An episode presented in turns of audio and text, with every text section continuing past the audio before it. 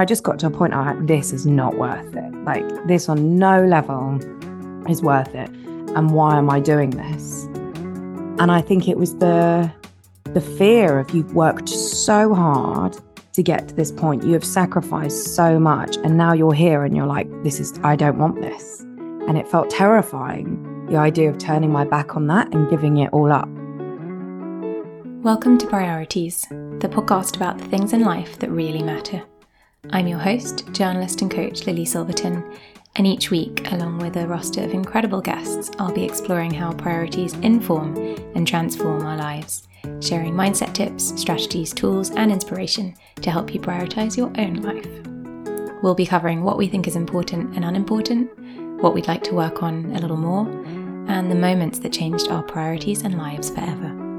I hope you enjoy. My guest today is Sam Hall, better known as Goldie Rocks, an international DJ and broadcaster. Sam has DJed to thousands of people across the world, including sets at Glastonbury, Burning Man, and Ibiza Rocks, and exclusive performances for celebrities such as Madonna, Giorgio Armani, and Richard Branson.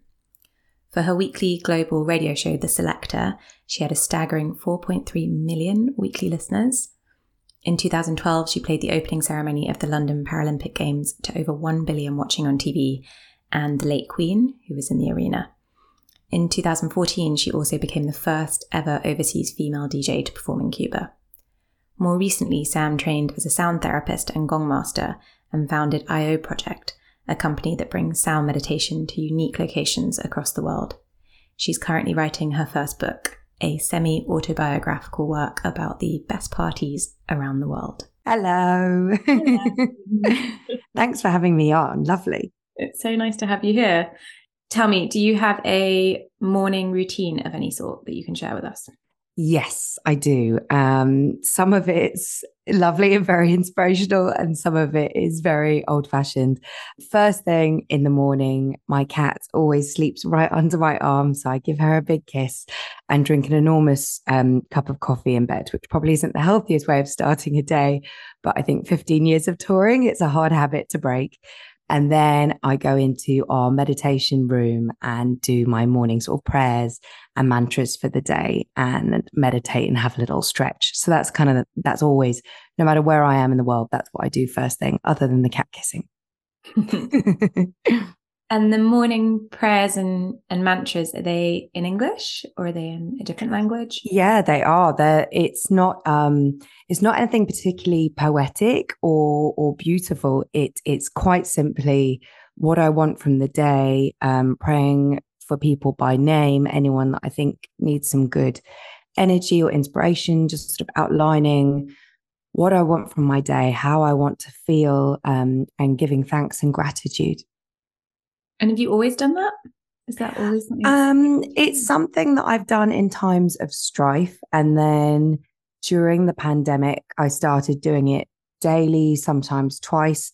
And I found it just such a transformative process that I think I'll do it. I think I'll do it forever now. Um, like I said, it's not necessarily um, a religious prayer. It's it more about setting energies and tensions with my own mind and my own heart, but also just putting that energy out to the world. Mm, I really like it framed like that. Maybe I'll give it a try. Yeah. Even get the kids involved. Yeah, lovely. This, I think it would be a wonderful thing to do with children. Like, just about getting your mind clear. You know, when you're at school, you would do sort of morning assembly. And, and why do we not all start life like that as humans? It's exactly the same thing. You just need to get yourself all in order and then I think your day just sort of flows a lot more calmly and a lot more with intention rather than immediately as soon as you wake up to starting to reacting to other things. Um, I think that's really, really important. Mm, 100%. If you can just get a little get a bit of a grip, I guess, over that initial. Yeah, a grip's a really good way of putting it. Yeah. Can flow from there. Mm. And we all know that if we start the day well, we feel more equipped to deal with things when exactly. they go to as well. and there always is. oh God, get out of the way, dodging these bullets. okay, so let's let's go straight into your first priority, mm. which you gave as being present. Mm. So that's that ties really well into the description of what you do in the morning. Talk to us a little bit about what being present means to you, Sam. So, I I think probably the most important thing in, in the whole world is to be present because it doesn't matter if you're doing the most exciting thing on paper if you're not fully emotionally engaged with it really feeling every sensation then really what's the point? Um and you know i say this is someone that um over the course of sort of 15 years i i toured around the world and it was always so so busy and rushed and hectic and exhausting. And on paper some of the things i was doing was was so exciting and brilliant and they were bucket list moments. And sometimes i was really present and i really it's not even about enjoying but just being witnessing what is happening and being fully engaged in what is happening.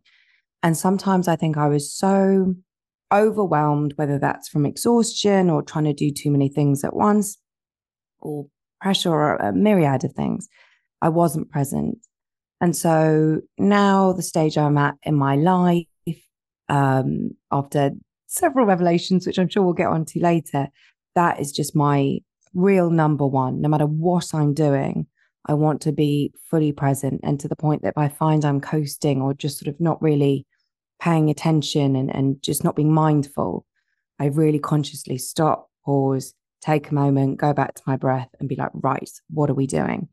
Because I just think life's too short and you need to be aware of everything. Whether that's I'm, I'm having a lovely conversation with someone, or I'm DJing, or I'm even just eating something amazing. I just I don't want to coast through. I want to be there. Kind of easier said than done, right? Really, really, it's it's a really hard thing to do. it's a really, really hard thing to do. Um, and I think slowing down to almost a snail pace in the pandemic for me um, really helped me get into that practice. And then on really, really busy days, it is a really hard thing to do. But I feel I'm so much better. I'm a more interesting person. I'm more um, empathetic. I'm, I'm more engaged. I'm more creative if I'm there in that moment. So it's it's what I strive for. But it's it's called practice for a reason, right? You're not supposed to have it nailed in one go. So you just keep keep working on that and keep keep growing. Mm. So you just keep bringing yourself back. Yeah, um, trying to. again. Which is really like the non-stop practice of meditation, I guess. That's uh, yeah, yeah, totally. I think so. Yeah. I am um, permanent state. Yeah, I think I I just I just think it's such a such a waste. I think we spend so much of our lives rushing around and and especially those little computers in our hand, constantly, constantly having them. And they're such a distraction from the present moment.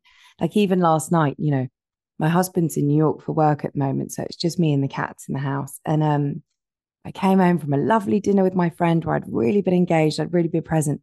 And I was like, oh, I'll just, I'll wind down for bed and have a nice early night.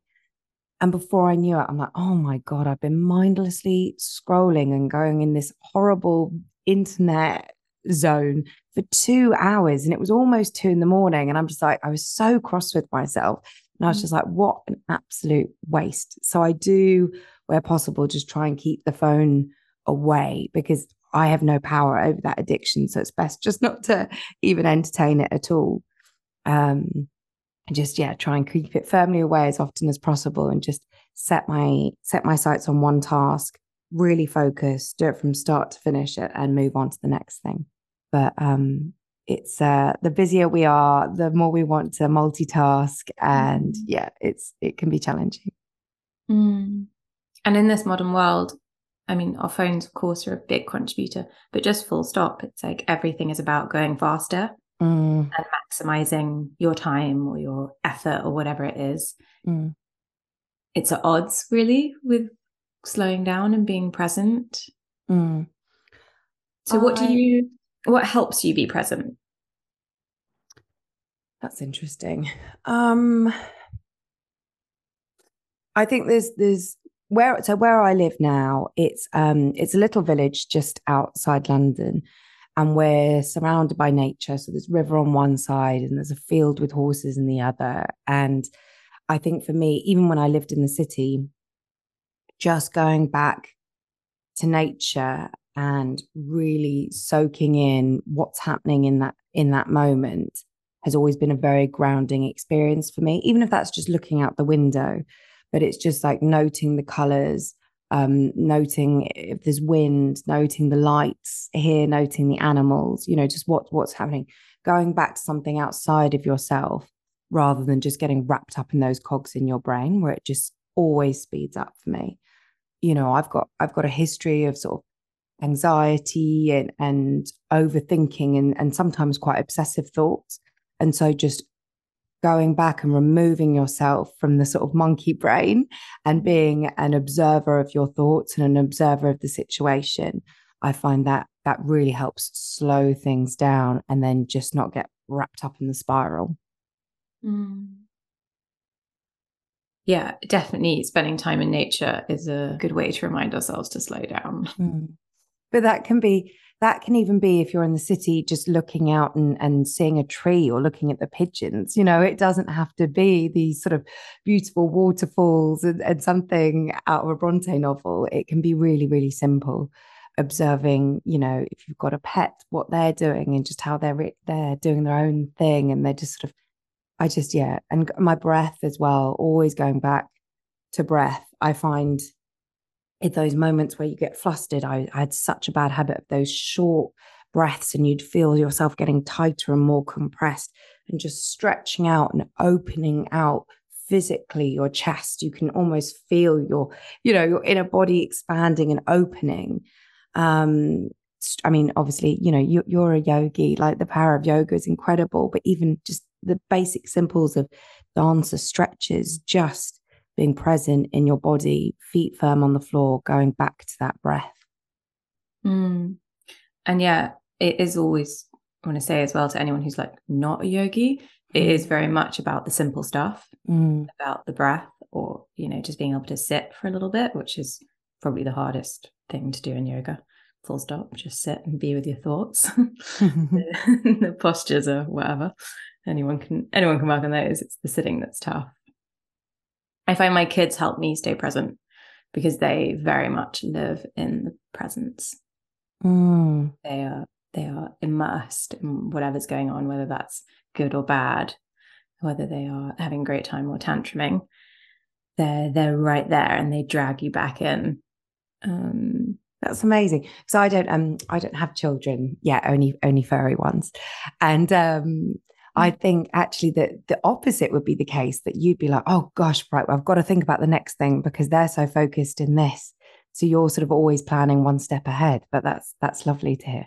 Yeah, you're absolutely right. There is a huge amount of that forward planning, making sure mm. everything's mm. working. I think I'm not there yet, but especially when the kids get older and then you've got like schedules to organize or whatever. All these little power meetings. whatever happens. Yeah, exactly. But I do find that if they're playing and I put down my phone and sit with them and get involved in what's going on, then that really is an, is an exercise and a lesson in being really present. Play. Play, I think, is the most powerful thing for being present. And I think it's something as adults that we don't do enough. Mm. Um, that's actually the sort of the the promo line, I suppose, of IO Project is for adults who've forgotten how to play. And um, that that was it for me in a nutshell. When I uh, I became very burnt out after you know a lovely career, but but, but exhausting and and and too many things. And I was just like, where's that? Where's that spark? It's it's not that I'm not enjoying what I'm doing, but I'm just that real excitable magic spark. I've lost it. And so I developed this sense of um, practices, these sort of these pillars that I try and live my life by, of things that just really worked to help me be present and be in the moment. Um, two key of which uh, I'm sure we'll talk about later, but is is sound meditation um, and and CBD, and they just were transformative, practical tools, um, just to yeah to help that spark and that playfulness come back. Mm. I actually wrote a newsletter recently about play and about the importance of it and how I find it quite hard to do mm. and get immersed in without thinking of other things or or wanting to do something else or feeling a bit weird. and it's that practice of doing it more. But I actually remember you used to um do well when Morning Gloryville, which is a morning rave, sober rave used to exist, that you used to play that. Mm. And I mm. thought that was brilliant for play because it really encouraged adults to just let go and have loads of fun and it not be in any way connected to alcohol or drugs, which are very often the two um, accompanying forces, let's say. Oh my god, totally. It's um I think it's still fun. going. That was an amazing party. And there's lots of other sober parties that are kind of similar. I know Rise and Shine do an amazing event in um, London once a month and in Tulum now as well. Um, I remember the first time I went to that party and I was, I've never been so frightened in my life. And it's because it was 11 a.m. and in broad daylight, you know, no dark disco lights or, or little sneaky corners to hide in. And yes, yeah, stone cold sober. Um, and it just seemed, and everyone was absolutely going for it. It was like peak room, 3 a.m. vibes, you know, everyone just absolutely letting loose. Um, covered head to go to toe in feathers and glitter and fabulous color. And it was just a beautiful explosion of expression and I can't I can't tell you how freeing it is to do something like that and just to sort of park your inhibitions at the door and to just be. And I know that, you know, that awful expression sort of thing you'd get on a tacky like thing on a wall or something, but it's like dance like nobody's watching, but it really is that, that energy. Yeah. You know, and just freedom and, and just to be and to be alive and, and to witness being alive in that moment. Um, but you can incorporate that into your life every day you know dancing dancing in the kitchen with your cat or or just being silly you know with your with your children it's just about opening yourself up and letting letting go the magic of letting go mm. I took my husband to Morning Gloryville to a sober rave for our like second or third date, mm. which I thought was a very good test like he enjoy this then you know and he was great he went all in six thirty in the morning to go literally before work yeah. by 8 so you talked a moment ago about burning out and creating io project mm. so for that for you then really your priorities completely shifted so you went from revolving your life around touring and sort of very late nights and your DJing to moving into a slightly different space. And talk a little bit more about why that happened, how it happened.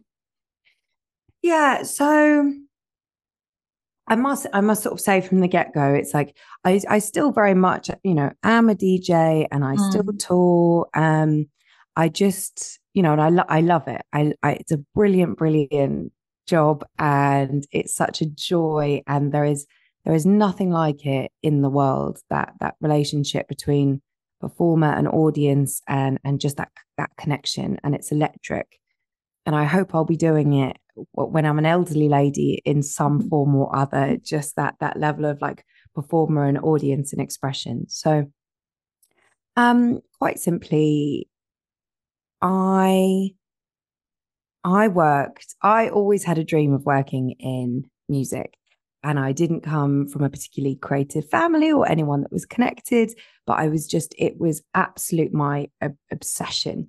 And I was so hungry. I cannot express how hungry I was for it. And it was my every thought and my every sort of, it consumed me, this, this ambition just to have, have, have made it. And I started doing music journalism when I was about 15.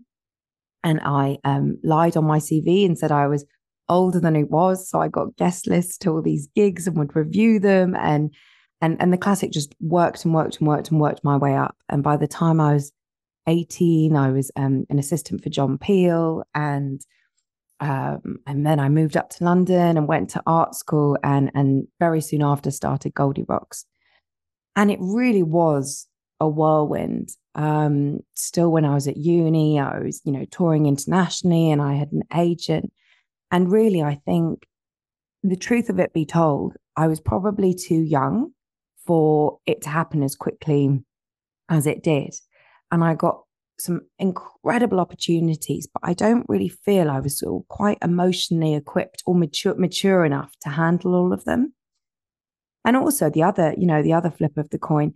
I mean, by no means, you know, I wasn't exactly Paris Hilton, but it still is. I was still 20 and then getting asked to walk these red carpets and things like that.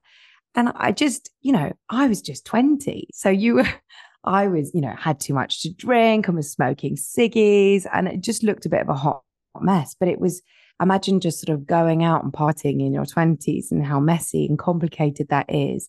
But actually, it's sort of you're semi getting paid to do it and there's people taking photos of it. So it's all very complicated and a lot of pressure and um, not as quite sort of strategic and business minded as maybe the DJs are today going into that career. I sort of tumbled and catapulted and enthusiast, enthusiastically threw myself into it, but it was it, at times a hot mess. Um, and I got a radio show called The Selector. And this was my dream, dream job. It was a two hour, completely new music radio show that I had complete creative control over. So live sessions, interviews, DJ mixes, record label features, etc.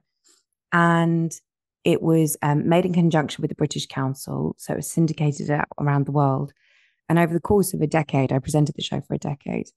We, I mean, we just did so well. Like we absolutely worked our socks off at this show, but by the end, we were in 46 countries on FM around the world, over 4 million listeners, won, you know, loads of awards. And it was one of the most syndicated radio shows in the world. And um, I mean, it was such an honor and a privilege to do that show. I think anyone that has done specialist music programming and specialist radio, it is so relentless the thing with a weekly radio show is you never ever take your foot off the the pedal. It's always a go go go. The second you finish one show, you have to be researching and prepping for another. And to do, you know, to do one two hour show, it's days and days and days of work and and pre-records and research and you've got a whole team working on this show to make it so incredible.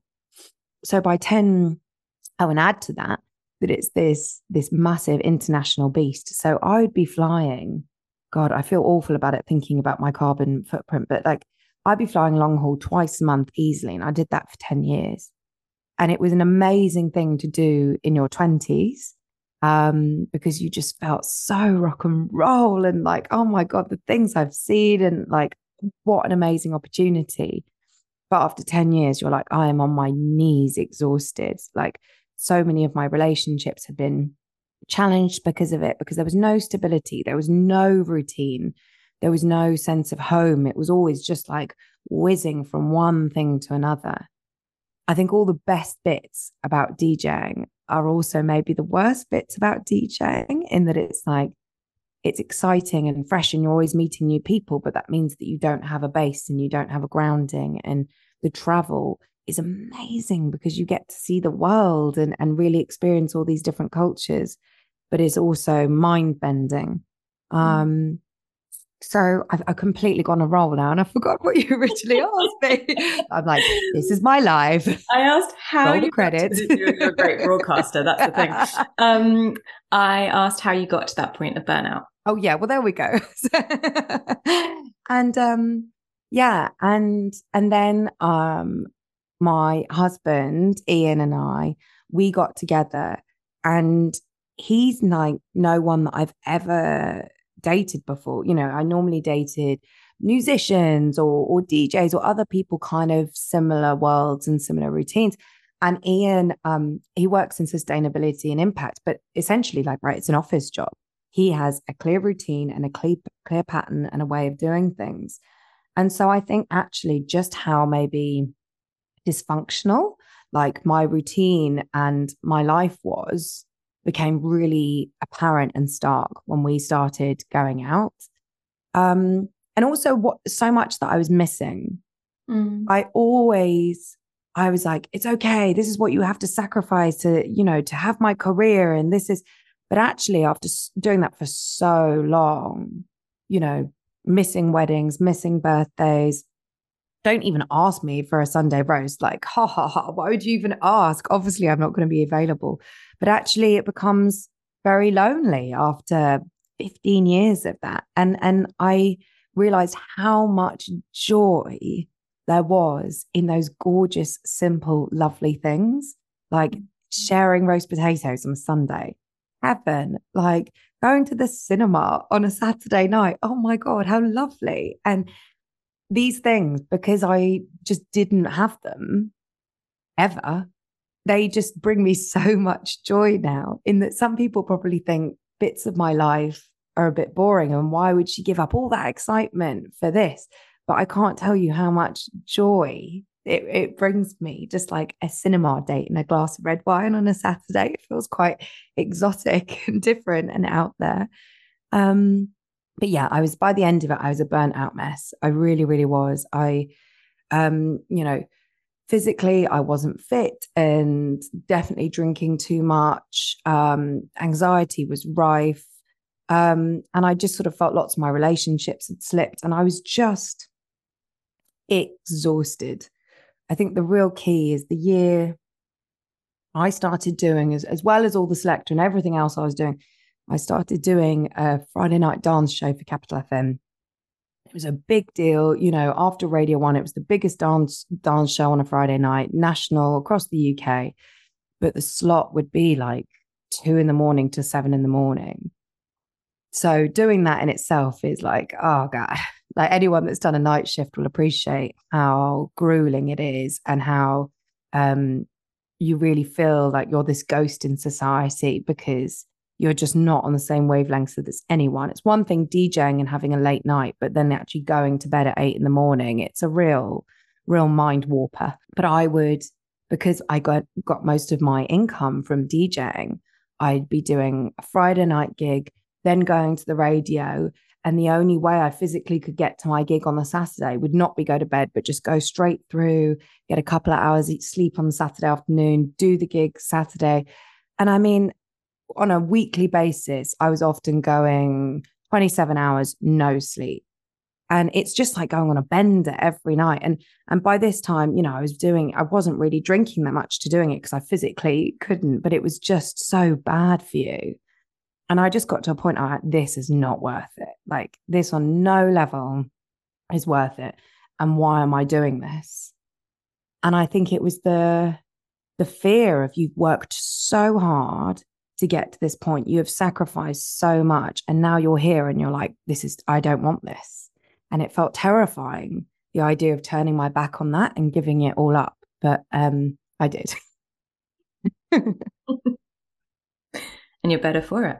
Yeah, I think so. I hope so. Still figuring that out.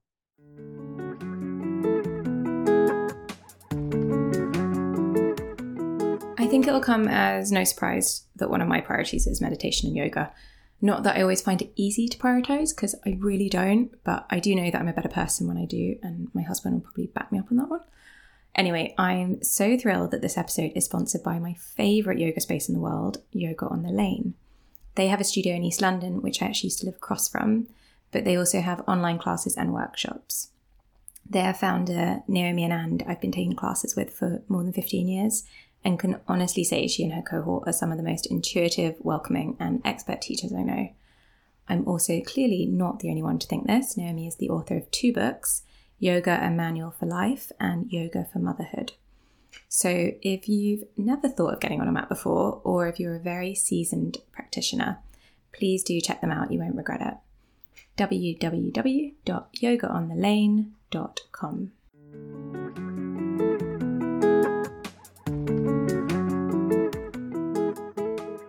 How did it feel to, I guess, change your identity?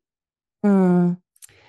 Well, a lot of things changed at once. So I feel that, and I think a lot of change, people, a lot of it changed for other people at once as well. So I left Selector.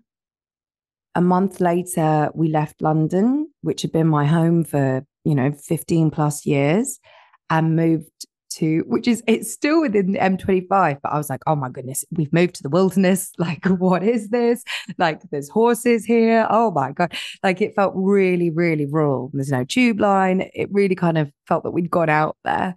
Um, and it was a lot to process in one go, but it was a renovation project. So I just threw threw myself into that, doing something completely different, busy, busy, busy, not letting myself be present with the actual changes, but just, you know, getting on.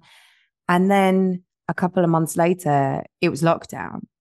So then I really was given the time to actually digest and process what the hell was going on, but the whole world did as well. And I think it quite interesting. Obviously, my my industry was essentially decimated, you know, and so many of my community felt so utterly lost. And it's not just about losing your income, it's about losing your sense of community and the people, not necessarily best mates, but people that you see every week doing one thing or the other. But it's also about identity and a sense of purpose. And that was a hard pill to swallow. Like I found the pandemic really, really, really hard and it was just well this is this is always who i've been. So if, if this isn't me who who am i? What am i? What have i done with my life for the last 15 years? And at, at points as well i think lots of us queried i'm like if it is it ever going to come back? You know our live events is theater is music festivals is that ever going to come back? Or are we always going to have this sort of odd socially distanced weird mask wearing situation and if it's not covid is it going to be another disease? And and you know it really made you question everything. But i think through that process which was a very painful and very anxiety making process i was then just so full of gratitude and awareness and, and thankfulness actually for the scale of what i did achieve and what i experienced. And i think when you're in it you're so like just trying to function, be in it, and do the best job you can, you don't actually realize how bonkers it is or how far you've come to get to that point. And, you know, some of the things I did, I mean, were really dangerous. Like some of them were really, really dangerous, and some of them were absolutely wild, and some of them like are just amazing. And I'm so proud of myself. But I think in the moment you were like, oh yeah, it's another gig, and it's you know, it's another experience. Um, and so now I feel after this couple of years of the pandemic and live events slowly, slowly coming back and now back to where we are, I'm coming, I'm coming at this next stage of my career at a more calm and centered and yeah, pre- present space. That brings us on really well to your second priority, yeah. which was uh, which was balance. Mm. Yeah. So balance. It is a word that I think is buzzed around so much and it's so overused. And I've got to say, Aya Project, you know, we work with gongs, we work with sound meditation and healing frequencies but I am such a skeptic and I'm the first person to eye roll so hard. My eyes get stuck at the back of my head when I hear people talk about well being and balance. And I'm just like, oh God, here we go. Mm, but yeah, so I think it, for me, I think I was always so, oh, I'm too cool for this, or just, oh God, you're banging on about this stuff that you, you know, it just didn't resonate with me. But balance is key. And I think it's finding how balance works for you as an individual and also what what you can handle and what you can't handle so maybe i do say balance but maybe it's more really tuning into yourself to be truly authentic to yourself and, and, and what you need and keep assessing that because it won't be the same thing you know one month to what it is the next or if you become a mother, it'll be a different period, or if you're having an intense period of work, it'll be a different thing. But yeah, leaning leaning into that authentic balance um, is, is just essential. Mm. I talk about this a lot in coaching because obviously balance comes up over and over again. People want to mm. more balance. Um, and I completely agree with you that I think the way in which it's presented in the well-being sphere is is quite bullshit. Mm. And the idea that you can seek this perfect balance especially work life, is just, it's not true. It's a myth. Yeah. And so it's very much about, as you say, leaning into your authentic self and what balance means to you. And maybe it means like, in your case, going really, really hard for 15 years mm. and being at one end of the scale and then finding a way to do something else and slow things down. And it's that seasonal approach to balance as opposed to a perfect idea of balance, which is just completely unattainable for most people.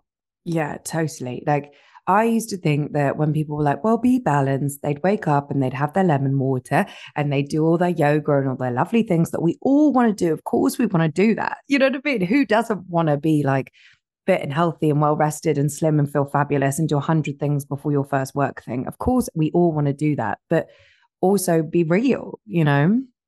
And I found actually that my approach to balance now that now that I've rested, I think that's the most important thing I almost needed a couple of years to rest after that. And and most I think a lot of if I said that to my mom, she'd be like, Oh, for God's sake, you know, like pull your socks up, get on with it. But I was literally that just overstimulated, just done. I was just done and I had nothing to offer. And I just needed to like hunker down hedgehog style and just kind of recover a bit and and just gently ease it back bit by bit by bit. And for me now, now that I feel recovered and restorative and, and that I do have more balance in my world, I the way I can manage DJing, DJing for me is seasonal. And I would rather do things like festivals where there's more a sense of playfulness and and freedom and and also they're all different. So it's not like you're doing the same thing over and over again than clubs and dark late night spaces and they just feel a bit more light to me. Festivals, especially the UK festival scene, which is brilliant. It's playful and it's light, and there's less sort of taking yourself so seriously. And I just feel that it's a space more that I want to be in. And I feel that it's a space that I could be in if I were to have children. I could feel I could do that safely in a nice sort of community and it's something that I could do as I get older as well. Like I feel comfortable in that. Nightclubs and raves and that kind of mood. I still very much enjoy that. But the idea of being in a nightclub every Friday night till four in the morning in the city literally makes me feel like a bit icky inside. And I just don't, I don't want that to be one of the biggest influences in my world. You know, I want, I want something else. So I work really hard in the summer still, to the point that I think a lot of people would see the schedule on paper and be like, "Oh my god, you're going to get burnt out." It is it is full on because that's how you make that's how you make your money. But it's you know you you're one place go go go go, and then in the sort of autumn and winter months, I go really hedgehog style and just really really relax and, and make sure the sort of proper holidays, not working holidays, but like real holidays where I just completely go off grid and no tech and just sort of pretend I'm Robinson Crusoe bumming around on a beach and then just try and have more of sort of a normal life and routine in in you know the colder months. Do you find you're good at putting up boundaries? It is something that I've been working on a, lot. Um and what boundaries mean to you. And I think, you know, I think the sort of generation just below us are getting really, really good at this and just being really clear and really distinct about stuff and not feeling guilty. I think the thing with me putting up boundaries, I've done a lot of work and a lot of therapy and like healing practices and processes in the last couple of years um, about being being able to clearly it's it's almost uh, just as she says it's about expression not being able to express herself. But it's about vocalizing clearly your boundary because i think a lot of us if we really listen to ourselves and really trust our intuition which is just you know it's just a practice again everyone's got that ability in themselves just listening to yourself. But then actually being able to vocalize that is another thing um, and vocalize it in a calm, considered, and simple way, I've got a terrible habit of if I feel anxious about something, over explaining myself. And it's probably some kind of childhood trauma in a box there. But it's like, yeah, just rather than just being clear and concise and then leaving it. And actually, I think in my experience, when you put a really clear boundary in place and just express yourself, people do respect it unless they're absolute assholes. And then you're like, right, cool. Well, I'm not going to be dealing with you, you know. But it's um, but it's having it's having the confidence and the discipline to express that boundary and then parking it rather than feeling guilty that you put up a boundary or that you weren't more accommodating. And boundaries for me are things like when when you've got me when i'm when i'm doing something whether that be a, a work project or something personal i try and be 100% in the moment i'm with you here i am we're doing this. And i really give everything all the ability and my focus i have in that moment. Obviously there's something sometimes stuff going on and it's distracting but i really do try my best. I'm i'm a trier. You can't you can't you can't say i'm not a trier. Um, but then when i've got my time off, you need to respect that. And I think my agents are very good about that. It's kind of like if I'm having, you know, time out with my husband and it's holiday or something, don't contact me. And, you know, it really bothers me when people step over those boundaries, but most most of the time they do respect that. Mm. And the more that you do it, the more it becomes commonplace as well. Yeah, I so think what so. you do it becomes more of a habit for you and also what other people will expect. Yeah. I think if you always reply to emails immediately, people will then expect you to always reply to emails immediately. Mm. But I don't reply to them, people will not expect you to do that. Yeah. And totally. So giving yourself a little bit more space. And I also think the the terrible thing about phones now, I mean, bloody WhatsApp. Oh my God. That I think because as well, the work that I'm involved in, it's fun, it's exciting, it's nightlife, it's buzzy, it's music. You know, it's about connection and communication. And often the hours you are working are sort of odd hours. So people feel that they can do business on a time zone that suits them. But but I think there still needs to be some level of um, formality and sort of just basic healthy HR procedures.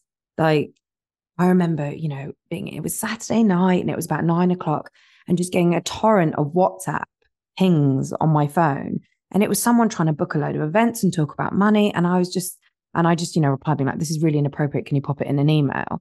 And it really, it got them cross.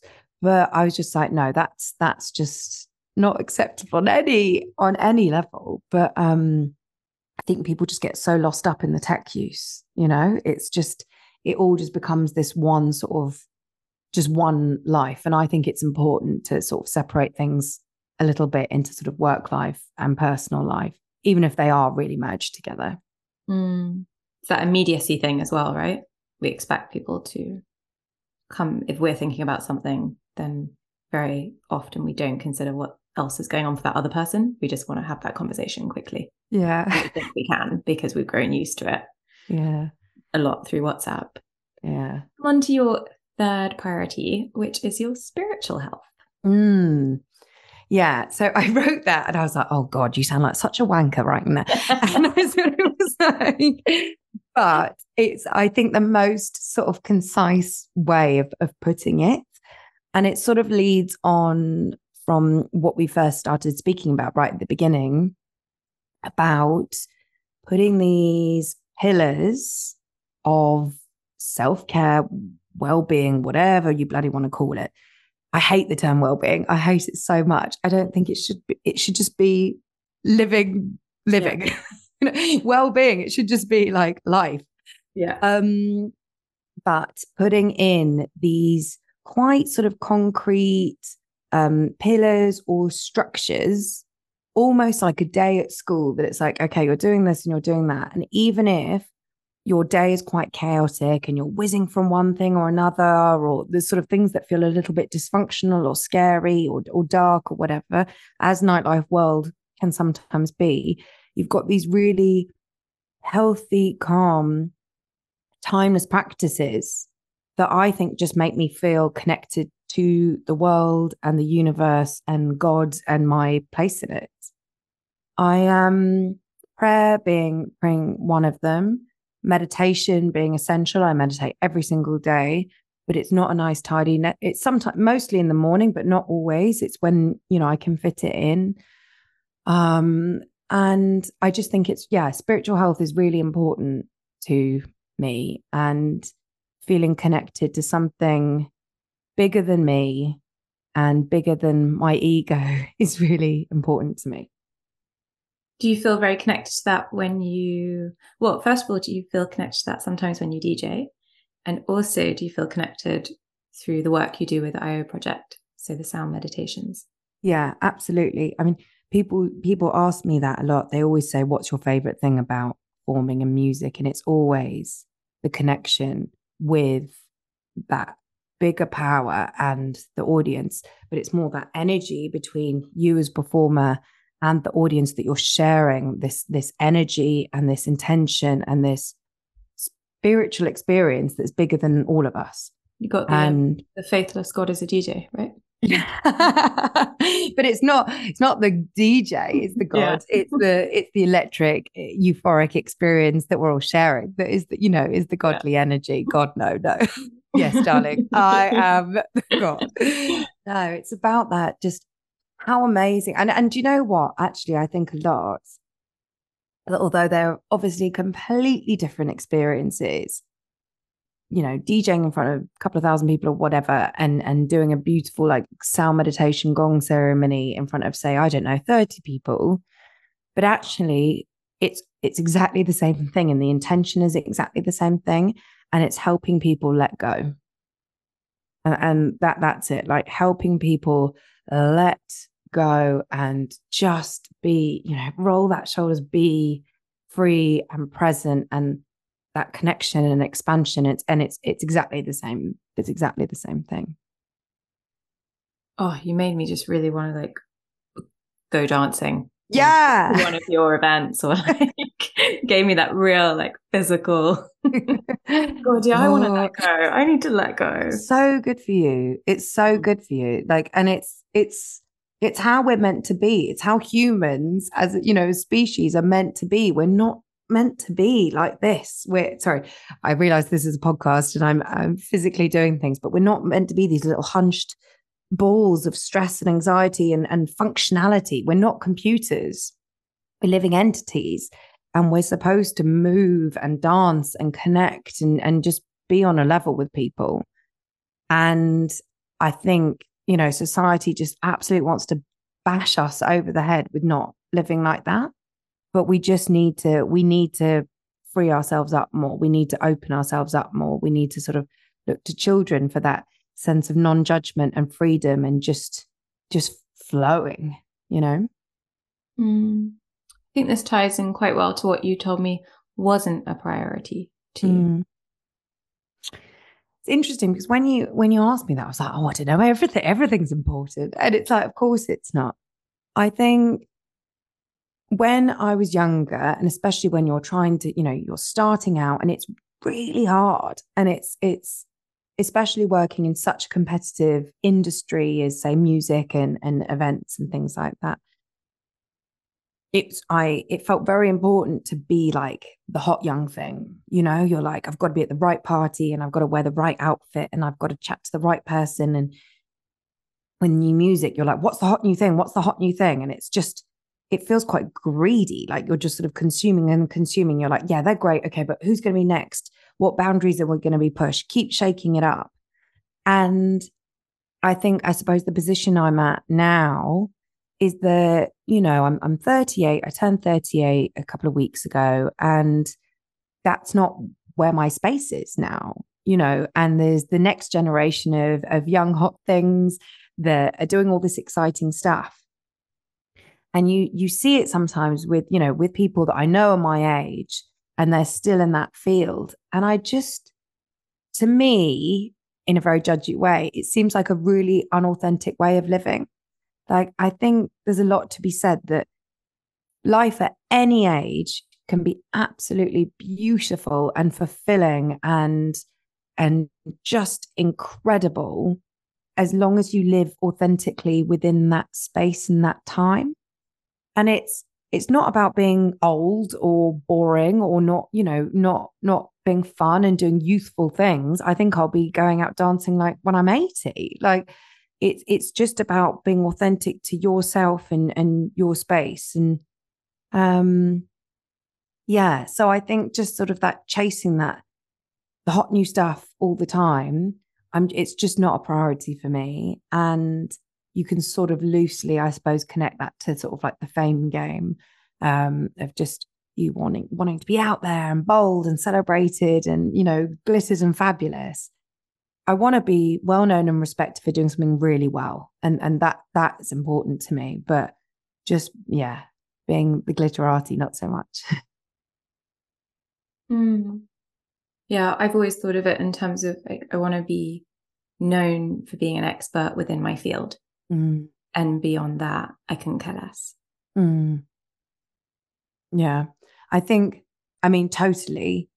I think it also depends. I mean, social media has completely transformed this. So it used to be that, you know, anyone that worked in music or media or telly, there's sort of people that were projected everywhere because that's how people consumed that sort of age of celebrity through through magazines or or you know whatever cool blog was going on now with social media you've just got all these stars that have made their own sort of personal brands and personal identities and people are completely hooked into that person's life and are so invested in to the minute details of what they're doing i just find that really dull i just find it really dull and really uninspiring. And I just sort of think it's such a black hole of consumerism because ultimately they're just trying to sell you something. You know, and most most of the time that people sell stuff, it's based on fear as well. So it's just like, oh God, buy this outfit because it'll make you pretty to get the boy, or it'll this will make you a better mom. And it's all based on guilt and consumerism. And it's just I find social media a really toxic place. Um, and I am an avid user of it, which which is very unhealthy. um, but I think I just try to approach it. I really try and sort of you know use my sort of cognitive brain and think right. I'm trying to approach it like a marketing tool, and I'll plan my posts for the week based on something that I think is genuinely interesting, rather than posting for the sake of it and making noise for the sake of it, just so you don't feel left out. And then outside of that time, I try and park it. But um, but like in the case of last night, you do end up in a black hole now and again, and you get very cross with yourself for doing so. And you never feel good afterwards. You never ever feel good afterwards after a scrolling black hole. I think it's shifting. I think people are shifting away from it a little bit. Mm. Yeah. I mean, um, I do as well. Younger generations, right? They, they couldn't care less. Well, I don't know because of TikTok and stuff. Like, I don't mm. know, just and that's more time. And and the fact of sort of things like stories and TikTok and even the reels and Instagram now, it's just like, well, let's just not even a simple photo is enough now, not even one line. It's all like, it just has to be this constant noise. I don't know about the younger generations. I feel that it's kind of the opposite, but I think maybe like I didn't grow up with social media. You know, I had my first MySpace page when I was what 19, 20 it didn't sort of get a Facebook till, I don't know, 25. So it's not something that's just been there as part of my identity since I was little and I grew up. And I think that's a really different way of viewing the world. How do you feel about. Social media and your children? I think that's something that it just terrifies me the idea of growing up and all when you're really little, when you're 12, when you're 16, and that just being part of life. Yeah, absolutely terrifies me mm. the idea of if it if it exists in the format that it is now, the idea that they would use it in those ways um kind of depresses me as well. I think it's like what you were saying, like it's so much repetition. There's like scope there for interesting stuff and creativity, but then a lot of it is just bland and the same and you're seeing the same people try and sell the same stuff over and over again. Mm. And obviously, being a teenager is so fucking hard as it is. Exactly. The idea of incorporating, especially in terms of like identity and preferences and peers and choices and all of that, all of that shit. The idea of also having social media, yeah, really scares me. But then a lot of my friends who have children who are a little bit older, many of them don't use it. Mm. That, that gives me hope. Yeah. Hang on. I want to um I want to end today's conversation by asking you what your most memorable party. Oh wow. Or gig. Oh god. Um so let me think about this. Okay, so there's I'll I'll I'll I'll put in I'll put in three, but I'll talk really quickly because I'm aware we've over talked, and there was so much I could have talked to you all day. Um, so the most sort of impressive party was the opening ceremony of the Paralympic Games when I DJ'd, uh, just because I, I am confident I'll never do something like that ever again. You know, 85,000 people, the Queen was there. Like, just, you feel like Beyonce, like, it's just so mind boggling. The roar of the audience physically makes your hair blow back. And it was just the most powerful, prestigious event and I I just felt so bloody lucky to be there and I was so terrified of buggering it up. And it was just amazing. You know my dressing room was next to Stephen Hawking. It was just just incredible. So that was kind of like the most gilded like overwhelming thing. The most um I think kind of bonkers party I ever went to was I was the first culture correspondent to go to Libya after the fall of Gaddafi. And I had to have bomb training before I went. And it was a really serious thing. And again, I think it was that time of my life where I was just like, on to the next thing. But I didn't soak in how crazy it was that I was doing this until I was kind of there. And we did a radio broadcast, but there had to be soldiers outside with like machine guns in case, because I was a kidnap threat and we were driving around in this you know bulletproof car and it was just bonkers. And we did this tiny secret party for the youth forum of Tripoli who were just these brilliant young people that were just so desperate just to be young people. They wanted to have parties and they wanted to do radio stations and they wanted to do like youth theatre programs and none of this had been allowed. It was just the most sort of repressed society for years and years and years. Gaddafi and DJing for them. And you know, I was I was dressed incredibly conservatively, hair covered, you know, just to keep the status quo. But it was just the joy in these these teenagers' faces. Like it was just lovely. It felt on level of like doing a kids' party, but it was just so freeing and beautiful. And what we were talking about, that sense of playfulness and just lighting people up and helping people let go and just dance it all off that was, I think, one of the most rewarding things I've done. And then as far as like my favorite party ever, um, it would be Burning Man. And I that's where my husband and I got together. And it was just, yeah, just the most mind blowing experience. And you just feel so connected to universe and cosmos because it's just so raw. You're in in the desert and there's this sort of Mad Max art cars everywhere and it's it's hot and it's sweaty and it's like itchy and and but it's just everyone is just so there and present. And I think that's probably the moment that I felt sort of most alive ever. So yeah. Yeah, you got me wanting to do lots of things now. Thank you for sharing those, um, bringing a bit of joy into this pretty grey November day. And thanks Thank for talking so to me, Sam. Oh, really lovely. Wonderful. Pleasure. Take care. If you enjoyed this episode of Priorities, I'd really appreciate it if you could make it your priority today to hit subscribe and also rate and review, as this helps other people find it. Thank you so much for listening. Take care.